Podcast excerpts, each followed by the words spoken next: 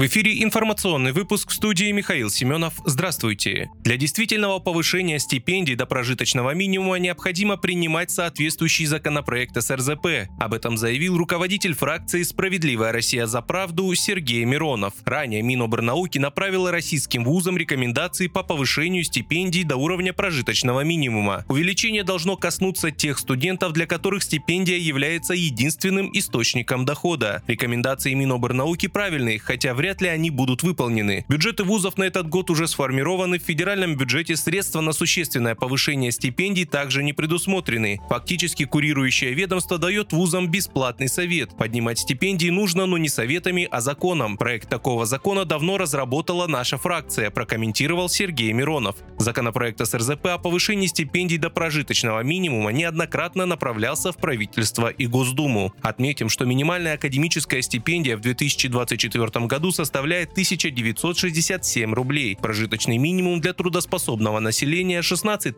844 рубля. Замглавы Совбеза России Дмитрий Медведев считает, что для достижения цели специальной военной операции может потребоваться дойти до Киева. Политик также предостерег, что конфликт России и Украины может не ограничиться текущей фазой. Такое мнение он высказал во время интервью российским СМИ. Необходимость дойти до Киева Дмитрий Медведев обосновал двумя причинами. Тем, что Киев – русский город, и тем, что именно оттуда исходит интернациональная угроза существованию России. Говоря о том, должна ли вообще Украина сохраниться как независимое государство по итогам СВО, политик Политик заметил, что если от Украины в результате всего того, что происходит, что-то останется, то, наверное, такое государство имеет шансы сохраниться, хотя и не очень большие.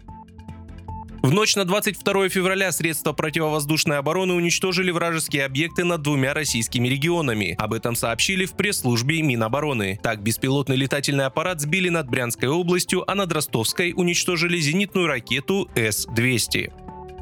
Яндекс возглавил рейтинг 30 самых дорогих российских интернет-компаний по версии американского журнала Forbes. Его стоимость оценили в 12,5 миллиардов долларов. В топ-10 также вошли Wildberries, Озон, Авито, 1С, Лаборатория Касперского, Headhunter, ВК и другие. Маркетплейсы являются ведущими в этом секторе, составляя около 46% стоимости 30 крупнейших интернет-компаний России. В 2023 году их выручка в среднем выросла на 64%, а стоимость на 20%. 10%. Рост стоимости также показали онлайн-кинотеатры.